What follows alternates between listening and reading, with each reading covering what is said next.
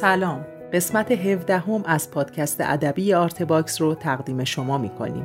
آرتباکس پروژه‌ایه که اطلاعات جامعی درباره زندگی بزرگان فرهنگ و هنر و ادب معاصر ایران به صورت رایگان در اختیار علاقه مندان قرار میده. شما می‌تونید با گوش دادن به پادکست های آرته با زندگی این بزرگان از زبان خودشون آشنا بشید. اگر دوست داشتید بعد از شنیدن این پادکست به سایت آرتباکس هم سری بزنید تا آثار هنری، های این هنرمند، گفتگوی تصویری و صدای کامل مصاحبش رو هم به صورت رایگان ببینید و بشنوید.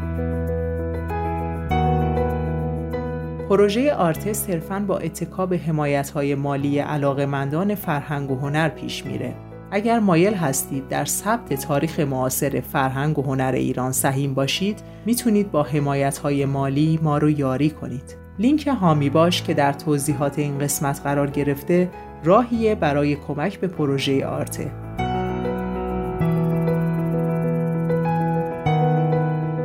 قسمت چهارم از صحبت‌های عبدالحسین نیکوهر استاد دانشگاه، جامعه شناس و مترجم که درباره بخش دوم آثارش هست رو با هم میشنویم.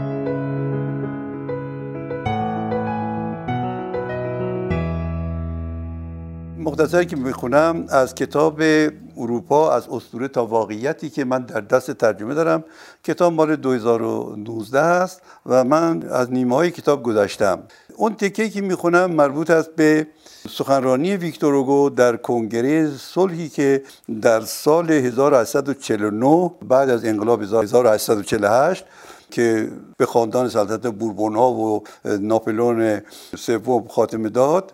یک سخنرانی می‌کنه در کنگره صلح پاریس که خودش ریاستش رو به عهده داشت.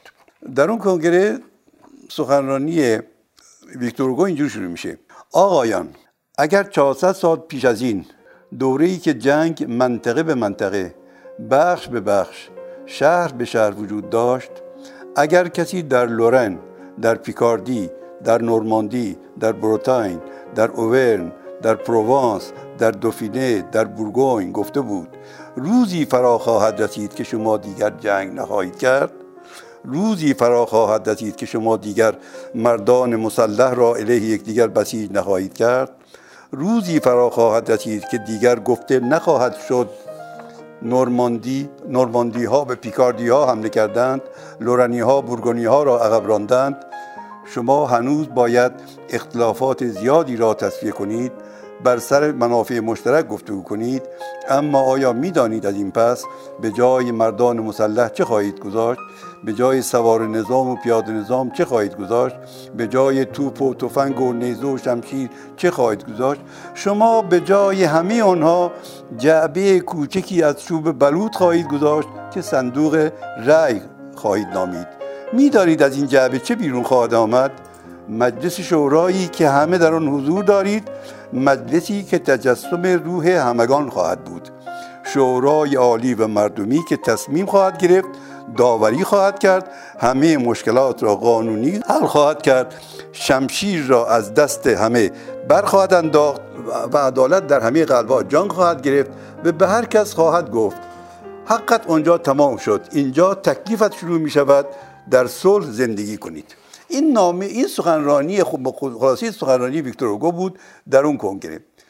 بعد کنگره دوم در سال 1872 در لوگانو شروع میشه برگزار میشه در لوگانو سوئیس که ایتالیایی زبان هست. ویکتور اوگو که می‌خوام بگم وفاداری این شخص به آرمانهای انسانی خودش رو دوباره در این نامه مورخ 20 سپتامبر می‌بینیم که به کنگره صلح لوگانو میفرسته. در این نامه نیز همون باور بیدرز شاعر را به وحدت اروپایی مشاهده می‌کنیم. آن هم به رغم جنگی که دو سال پیشتر 1870 میان پروس و فرانسه در گرفته بود. جنگی که در فرانسه به دوره امپراتوری دوم خاتمه داد. در آلمان به جلوس رایش دوم انجامید خب و هوگو را متقاعد کرده بود که باید هر چه زودتر ملت های اروپایی را متحد کند. این نامه ویکتور اوگوست به اون کنگره به اعضای کنگره دوم صلح. ما این ایالات متحده اروپا را خواهیم داشت که بر تارک دنیای قدیم خواهد نشست. همونطور که ایالات متحده آمریکا بر تارک دنیای جدید نشسته است. روح فت و استیلا در ما به روح اکتشافی تجلی خواهد یافت و به جای برادری ددمنشانی امپراتوران برادری سخاوتمندانه ملت ها را خواهیم داشت. ما وطن بدون مرز خواهیم داشت. بودجه بدون سهمی برای مفتخارها تجارتی بدون گمرک رفت آمدی بدون مانع آموزش و پرورشی بدون قنگی و خرفتی جوانی بدون خدمت سربازی اجباری سربازی شجاعت بدون نبرد عدالت بدون سکوی اعدام زندگی بدون جنایت جنگل بدون ببر گاواهن بدون حمل شمشیر دودم عهد و قولی بدون خمیازه وجدان بدون یوغ حقیقت بدون جزم خدا بدون کشیش رستاخیز بدون جهنم عشق بدون نفرت.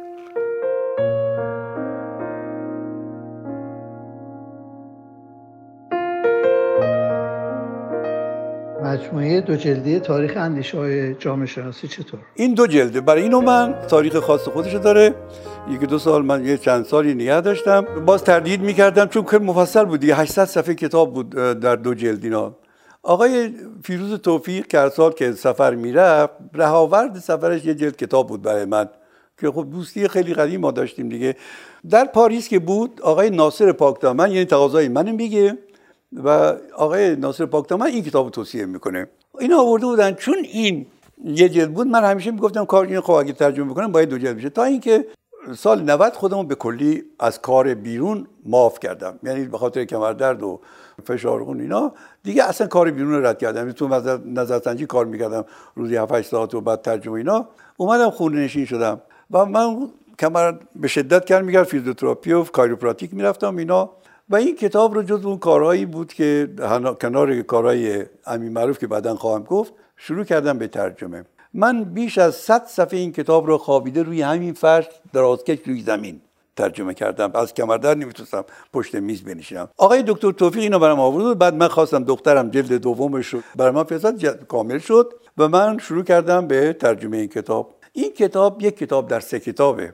یعنی یک کتاب خود متنی که خوب نویسنده نوشته یک کتاب خود تکه پاره است به اصطلاح گزیده است از آثار اونها و یک گزیده های دیگه داره که فاصله دو تا تفکر دو مکتب فکری رو با هم نظریه هایی که وجود داره یا جامعه شناسانی که این پل می‌زنن از یک نظریه به نظریه اونا رو هم داخله. ولی همه رو با حروف های متفاوت در کادرهای متفاوت. یعنی لعات این کار خودش بسیار کاره. که من از اینجا با, اقتنام فرصت از آقای کیخسرو شاپوری واقعا ویراستار انتشارات فرنگ معاصر که اون زمان در هرمس هم روزهای دوشنبه کار می‌کرد ایشون انجام داد که بسیار کار پیچیده بود و الحمدلله چاپ دوم هم شد در همین فاصله دو سال و الان چاپ دومش اومده. سه کتاب از امین معروف ترجمه کردم. هویت های مرگبار دنیای بی سامان و جنگ های صلیبی امین معروف سفر دومی که بگم رفتن 1387 خب یه پاتوقی من دارم نزدیک خونه دخترم یه فروشگاه مالی که اونجا. یه شعبه از کتاب فروشی رنو چیز هست که معروفه همینجا شعبه داره. کتاب فروشی بزرگ خیلی شیک. در ضمن اونجا میرم هم گشت و گذاری کتاب هم جام جلوش قهوه است که قهوه می‌خورم. و رفت آمدن هم یک ساعت تقریبا پیاده روی داره. من اونجا در اون کتاب فروشی یعنی این ست کتاب رو دیدم. بعد اینا با علامت کودکور یعنی علامت قلب می‌زنه که این کتاب رو بسیار بسیار برگزیده است و اگر انتخاب یعنی شروع کنی نمی‌تونی زمین بذاری من این دو تا کتاب اونجا خریدم و هویت های مرگا رو همونجا کانادا شروع کردم به ترجمهش بعد که اومدم دیدم چقدر این کتاب مهمه و چقدر در دنیا تاثیر گذاشته و کتاب درسی همه کشورهایی که چنبلیتی هم. مثل آمریکا مثل کانادا مثل کشورهایی که مهاجرای مثلا چی دارن. خب اول خود امین معلوف بگم. امین معلوف مسیحیه. پدرش پروتستان مادرش کاتولیک. در بیروت دنیا میاد. اینا وقتی که خانوادهشون در اون جنگ اول از عثمانی فرار می‌کنند و جاری میشه میرن مصر. بعد در مصر یک سری کشتار ارامنه شروع میشه که باز از اونجا میان لبنان. میان در لبنان ساکن میشن در بعد از جنگ جهانی اول. همین معلوم وقت کودکی بود. تحت تاثیر مادرش که کاتولیک بود اینو در مدرسه جزویتا می‌ذارن. فرانسوی زبان بود در بیروت درس می‌کنه و پدرش هم روزنامه‌نگار بود. تا اینکه جنگ داخلی لبنان شروع میشه سال 74 1974 ایشون میگه که اولین نارنجک زیر آپارتمان ما یعنی جلوی پنجره ما منفجر شد. خب این هم خب چیز بود اینا پنهان میشن و اینا. یک شب شبانه خانمش هم یه بچه داشت حامله بود. خودش تنهایی بیروت هم بندر دیگه سوار یک کشتی میشه میاد مارسی. فرانسه. برای پناهنده. سالی بود که من دیگه تزمو تمام کرده بودم اومده بودم ایران ایشون وارد فرانسه میشه. و خب چون فرانسوی زبان بود تو مجله و اینا جون افریک اول شروع می‌کنه به کار. بعد در یک نهار دوستانه با یک ناشر فرانسوی خودش تعریف می‌کنه بهش پیشنهاد می‌کنن که آقا درباره جنگ های صلیبی خیلی کتاب نوشته شده به زبان های فرانسه انگلیسی یعنی غربی ها خیلی نوشتن ولی از اون طرف از زبان اعراب ما چیزی نداریم. شما که زبان مادریت عربه یه کتابی برای ما بنویس. ایشون سه سال تحقیق می‌کنه به این کتاب اولش اینه می این جنگ های صلیبی اولینشه کتاب جزو یکی از بستلرهای تاریخی هنوزم جزو کتاب های درخشانه. منتها من کتابی که آوردم شروع نکردم به ترجمه. برای اینکه دیدم بدون داشتن ترجمه عربی این کتاب نمی‌تونم و چون می‌دونستم که کتابای او همه به عربی ترجمه میشه. چون خودش عرب زبانه.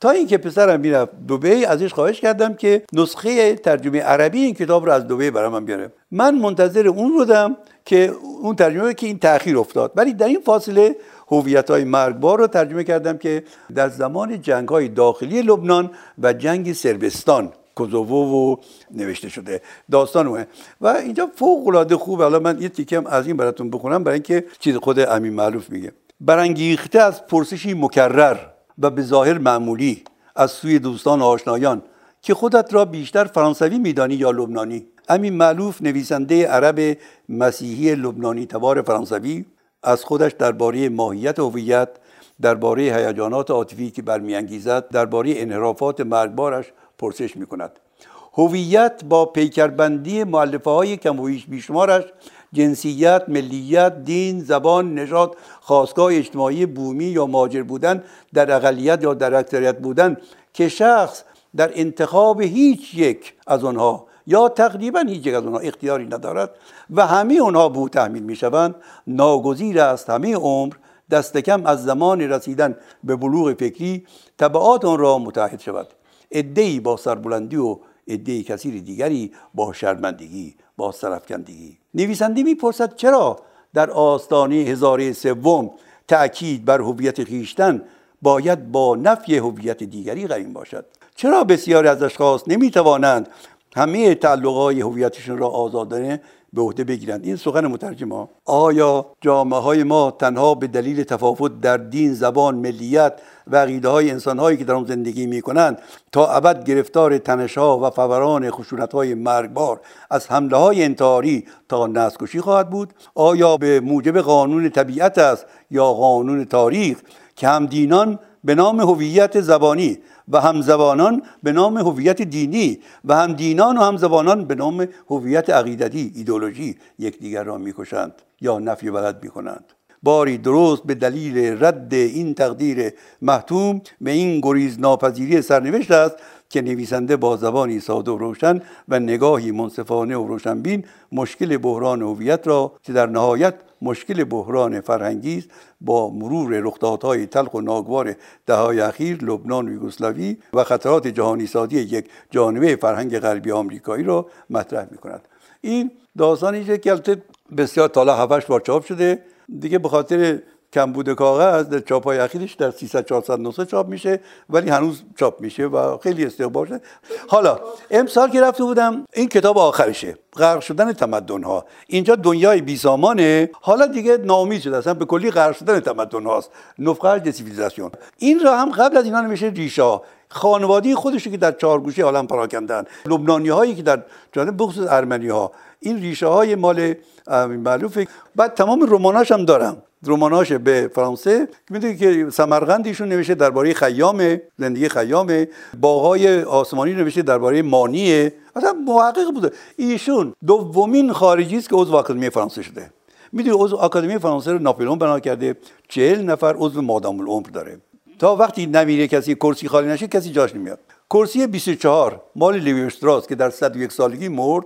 در 2011 خالی شد. امین معلوف و ده فیلسوف قدر فرانسوی دیگه. کاندیدای اون پست اون کرسی بودن.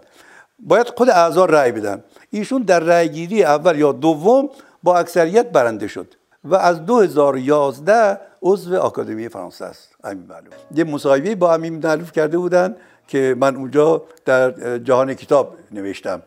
امین معروف به روایت امین معروف. اونم خیلی قشنگه زیبا نکته های خیلی زیبا داره. برای اون مقاله هم چند روزی زحمت کشیدم ولی خیلی هم خوب چاپ شد. درباره روایتی از معروف امین معروف درباره خودش. این یک کتاب تحقیقی من وقتی در مؤسسه تامین اجتماعی کار می‌کردم دوره آقای هاشمی رفسنجانی قرار بود روستایی ها رو بیمه کنند. این طرح داده بودم به سازمان ملل بررسی کنه. در ضمن که این مؤسسه ایجاد شده بود از ما هم من به عنوان جامعه شناس اولین طرحی که از من خواستند این طرح رو اجرا کنیم. که در واقع بنویسیم که آیا به صرفه خوب ضرر و زیانش چیه و اینا. طرح جامعه جامعه بیمه روستاییان نوشتم من یه همکاری داشتم که خانم خدا بیامرز خانم کاشانی که جوان مرد 40 ساله با سرطان خون رفت. سه چهار سالشون همکار من بود با کمک او. و من ما این کتاب رو در واقع کتاب اسنادی و کتابخانه ای است. من اولین کار تحقیقی به رو در مؤسسه با این کتاب شروع کردم. یعنی من یه روز برای که پروپوزال بنویسم اومدم خونه گفتم خوب ببینیم بیمه بشه روستایا چه اتفاقی میفته. همینجوری. خیلی خوب. اولا شهروندی درجه یک و دو از بین میره. یعنی شهریا مثلا بیمه بشن روستایا نشن. این اختلاف که در یه جمهوری اصلا در شهر جمهوری نیست از میان برنشه بعد تبعات این چیه؟ همینجوری همینجوری نوشتم. خلاصه کتاب چاپ شد و کتاب بعدا به چاپ دوم رسید کتاب تحقیقی معمولا به چاپ دوم برسه خیلی چیزه. خود مؤسسه چاپ کرد. یه روزی در یک کنگره بود وزارت کشاورزی داد من رفتم اونجا نشسته بودم ردیف اول دعوت شدم. دیدم حالا اسم نمی‌برم چون ایشون رئیس حالا مدیر عامل بانک معاون وزیر کشاورزی بود. اومده خطابه مقدمه من اون موشیش داده دستش اومده داره اونجا برای حاضران هم خطابی مقدمه که من برای این طرح جامعه جامعه روستایی نوشتم. این داره می‌خونه اسم دیگه نمی‌برم چون آدم بسیار بسیار معتبریه شوربختی روز کتاب مهمیه. آره کتابی که به حساب خانم ریکاردو در واقع ده قرن تاریخ روسیه است بر محور قتل سیاسی. پسرکشی پدرکشی همسرکشی و همه. اصلا قتل در طول تاریخ روسیه تا اولین اختلاف گورباچف بیلسین که این کتاب داره. تا اولین اختلاف گورباچف بیلسین این کتاب رو در بر می‌گیره چون اون کتاب زمان هم وقته. خانم ایرین از پدر و مادر روسی در فرانسه متولد شده. اینو نراقی زمانی که چاپ شد از پاریس گرفته بود توسط آقای باقر پرهام دکتر باقر پرهام برای من فرستاد که من ترجمه کردم. دادم متاسفانه به البرز. اشتباهی که کردم ناشر بدی انتخاب کردم چون اون زمان دیگه دادم به البرز که از نشر نو جدا شده بود. تکابوی جانی منم چاپ آخرش رو البرز انجام داده بود. عامل انسانی چاپ شده که انتشارات علمی فرهنگی چاپ کرد. همین نمایشگاه امسال. آره عامل انسانی کتاب در واقع هوش انسان در کاره مداخله هوش انسان در کاره. من بعد از اینکه دو سه حادثه پشت سر هم اتفاق افتاد آتش پلاسکو انفجار معدن در استان گلستان و هواپیمای آسمان در یاسوج که عدهای از محیط ما اونجا شهید شدن. من متوجه این کتاب آورده بودم یک سال ولی کتاب های دیگه نمیذاشت. این درباره این موضوعی که شما ببینید یه پروتکل کار هست قانون و نظاممند یک ماده یک دو که کسی که کار می‌کنه چه پزشک چه استاد دانشگاه چه وکیل چه دندازات چه جراح مطابق یه اصولی که کتاب نوشته کار ولی در عمل در واقعیت کار اتفاقی پیش میاد که هیچ پیش بینی نشده اونجا. اینجا اون کننده کار هر کی باشه در هر سطحی هوش مداخله می‌کنه برای که این از مخمسه بیرون بیاره. گاهی این عافیت بخش خوبه گاهی فاجعه باره. در هر سه این حادثه اگه شما نگاه کنید عامل انسانی اگر اون کارگری که اونجا پریموس روشن کرده بود برای صبحانه در برج بالای برج پلاسکو اون کار نمی کرد متوجه می و یا اون کارگری که نقاله اون موتور کارگر رو که می‌بره روشن نمی‌شد. یخ زد و سرما مشعل می‌گیره و گاز انباشته منفجر میشه به اون فاجر بار میاره و یا خلبانی که بهش میگن هوا خوب نیست. شما نمی‌تونی برید میگه نه من بارها از این راه رفتم باز میرم و میره می‌زنه به کمر کو. این سه حادثه منو متوجه کرد که این کتاب ترجمه کنم. این کتاب در واقع روانشناسی روانکاوی کاره. از سه بوده روانشناسی روانکاوی جامعه شناسی مردم شناسی مسئله کار رو بررسی می‌کنه و تئوری های مربوط به کار رو که امیدوارم اونایی که با نیروی انسانی سر کار دارن مهندسین و همه کسانی که با نیروی انسانی سر کار دارن این کتاب رو بخونن و بسیار کتاب مهمی هرچند قطع کوچکی داره که نویسندهش کریستوف دژور در واقع روانکاوه و کلینیک روانکاوی کار داره در پاریس و تمام کتاباش درباره رنج کاره رنج کاره رنج کاره و بیماری هایی که چه روانی چه جسمانی از قبل کار عاید انسان میشه.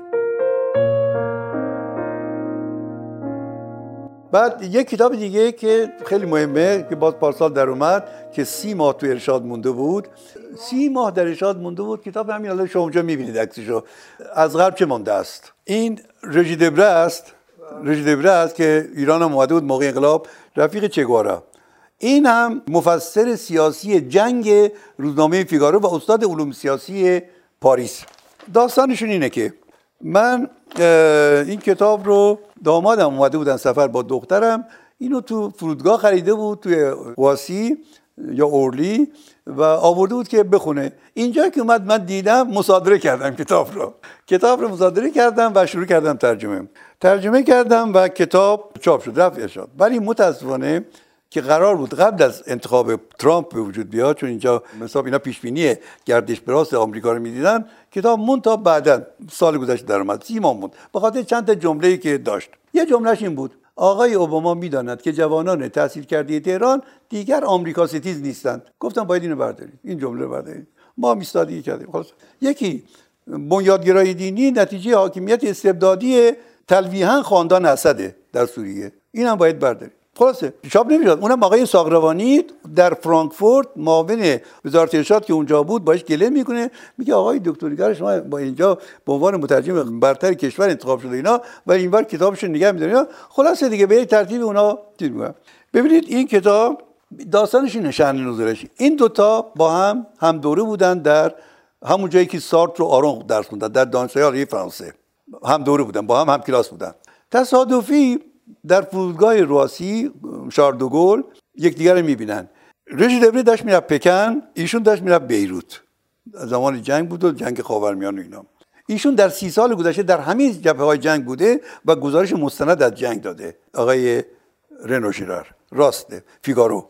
این هم که خوب چپ برای خودش داده اینا یکدیگر می‌بینن. تا زمانی که گیت اعلام که گیتشون مشخص بشه میرن میشه یه قهوه بخورن. در اونجا خوب گل می‌کنه اینا صحبتشون. یکی از صحبتشون یکی حالا نمی‌دونم این این می‌پرسه راستی غرب یعنی چی؟ راستی غرب یعنی چی؟ همین که به این سوال می‌رسن بلندگو اعلام می‌کنه گیت هر کدام رو که اینا پا میشن و میرن. آقای رجدبری که میره پکن سخنرانی دانشجویان چین از همین سوال می‌کنن. غرب یعنی چی؟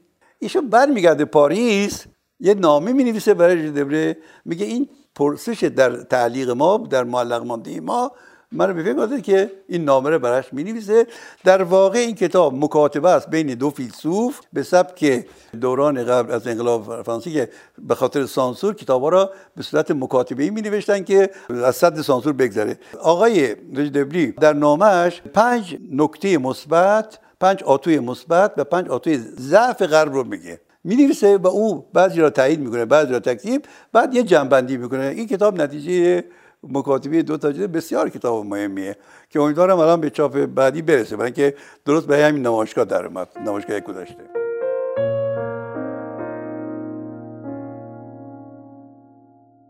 این کتاب جامعه نوربرگاس این کتاب نویسندهش خانم ناتالی هنیک هنیکه اینجا هنیش نوشتم هنیکش درسته یعنی بعدا من توی اینترنت دیدم که چون به شی سه شی اس نوشته میشه به فرانسه شی خونده میشه ولی خودش نوشته بود که هنیک با کا درسته که جامعه هنرش با که هنیکه ولی اینجا هنیک. این جامعه نوربریلیاس در نوع خودش بی‌نظیره این کتاب مثلا در دل گردبادش براتون بخونم که داستانی است که چیز نوشته بعد از اون نفراژ به یه کشتی که ملوانا اینا توی دریا میفتند و هر کسی در جد نجات خودش ادگار آلیمپو یه داستانی نوشته. اون داستان اینجا بازسازی می‌کنه. در دل گردباده. به خاطر بیاوریم در حالی که ماهیگیران به آهستگی در دهانه گرداب فرو کشیده می شدند یک لحظه به میان تکه های قایق اشکسته در طول بدنه منحرف شدند. که پیوسته به دهانه گرداب نزدیکتر می‌شد. ابتدا دو برادر آنچنان مغهور ترس شده بودند که توانایی خوب اندیشیدن و ارزیابی دقیق آنچه در پیرامونشان میگذشت از آنان سر شده بود و با این حال پس از گذشت لحظاتی یکی از برادران توانست بر ترسش غلبه کند. در حالی که برادر بزرگتر فلج شده از ترس فاجعه غریب الوقوع نومیدانه در انباری قایق گله شده بود برادر جوانتر به خودش آمد و شروع کرد با کنجکاوی به اطرافش نگاه کند. با زیر نظر گرفتن کل وضعیت پیش رو به آرامشی که انگار به خودش مربوط نمی‌شد متوجه پاره نظم در حرکت تکه پارهای شناور روی آب شد و در همون حال که قایق دستخوش حرکتی چرخشی بود خلاصه در نتیجه مشاهدهش و تفکرش ایدهی به ذهنش رسید و به این نتیجه رسید که اشیای استوانی شکل سیلندری آرامتر از اشیایی به هر شکل دیگر و اشیای کوچکتر دیرتر از اشیای بزرگتر در آب غرق می شدند در حالی که برادرش از ترس در گوشه منجمد شده بود او خودش را به یک بشکه بست و او بیهوده کوشید برادر بزرگترش را به همون کاری که خودش کرده بود تشویق کند. سپس با بشکه از زیر قایق به آب پرید. بدنه کشتی که برادرش روی آن مانده بود خیلی زود در دهانه کرداب بلیده شد. در عوض بشکه که او به اون چسبیده بود خیلی گندتر به سوی اعماق کشیده می‌شد و ماهیگیر همچنان روی آب شناور بود که حرکت فرفری قیف گرداب اندک اندک آرامتر شد و بالاخره او با حرکت آرام امواج دریا به دنیای زندگان بازگشت.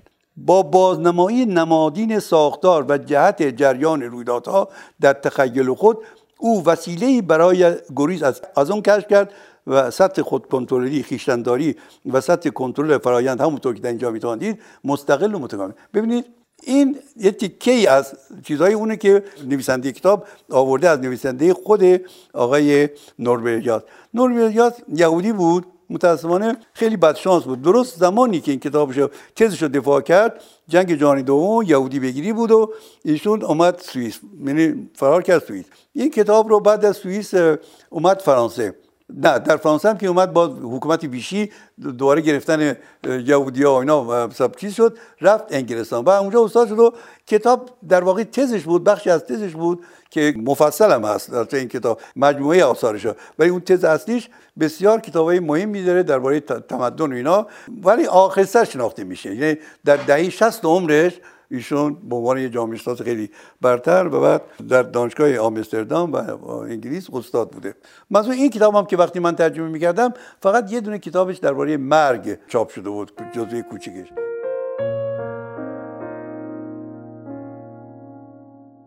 کجا فرود بیاییم؟ درباره چیزه محیط زیسته. از برونو لاتور. برونو لاتور کتاب 2017 یعنی بعد از انتخاب ترامپ و بعد از بیرون آمدن ترامپ از اتحادیه آب و هوایی پاریس این کتاب رو من گرفتم و که همین خانم دانشجوی از مونترال برای من آورده بود خانم مهدوخت قربانی ترجمه کردم. الان کتاب باید چاپ بشه دیگه همین قبل از عید در میاد. اونه و این کتابی که در دست ترجمه دارم اروپا از اسطوره تا واقعیت که به نیمه های کتاب رسیدم. ده فصل کتاب من پایان فصل 6 هستم.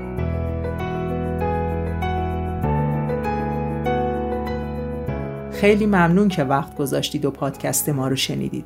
در قسمت بعد عبدالحسین نیک گوهر درباره جامعه شناسی برامون صحبت می‌کنه. امیدوارم که قسمت بعدی رو هم دنبال کنید.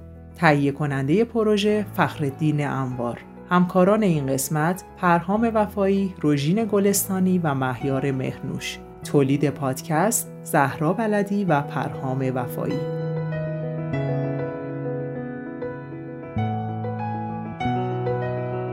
من مریم بلدی هستم و می‌خوام بخش جدیدمون آرتکست رو هم بهتون معرفی کنم.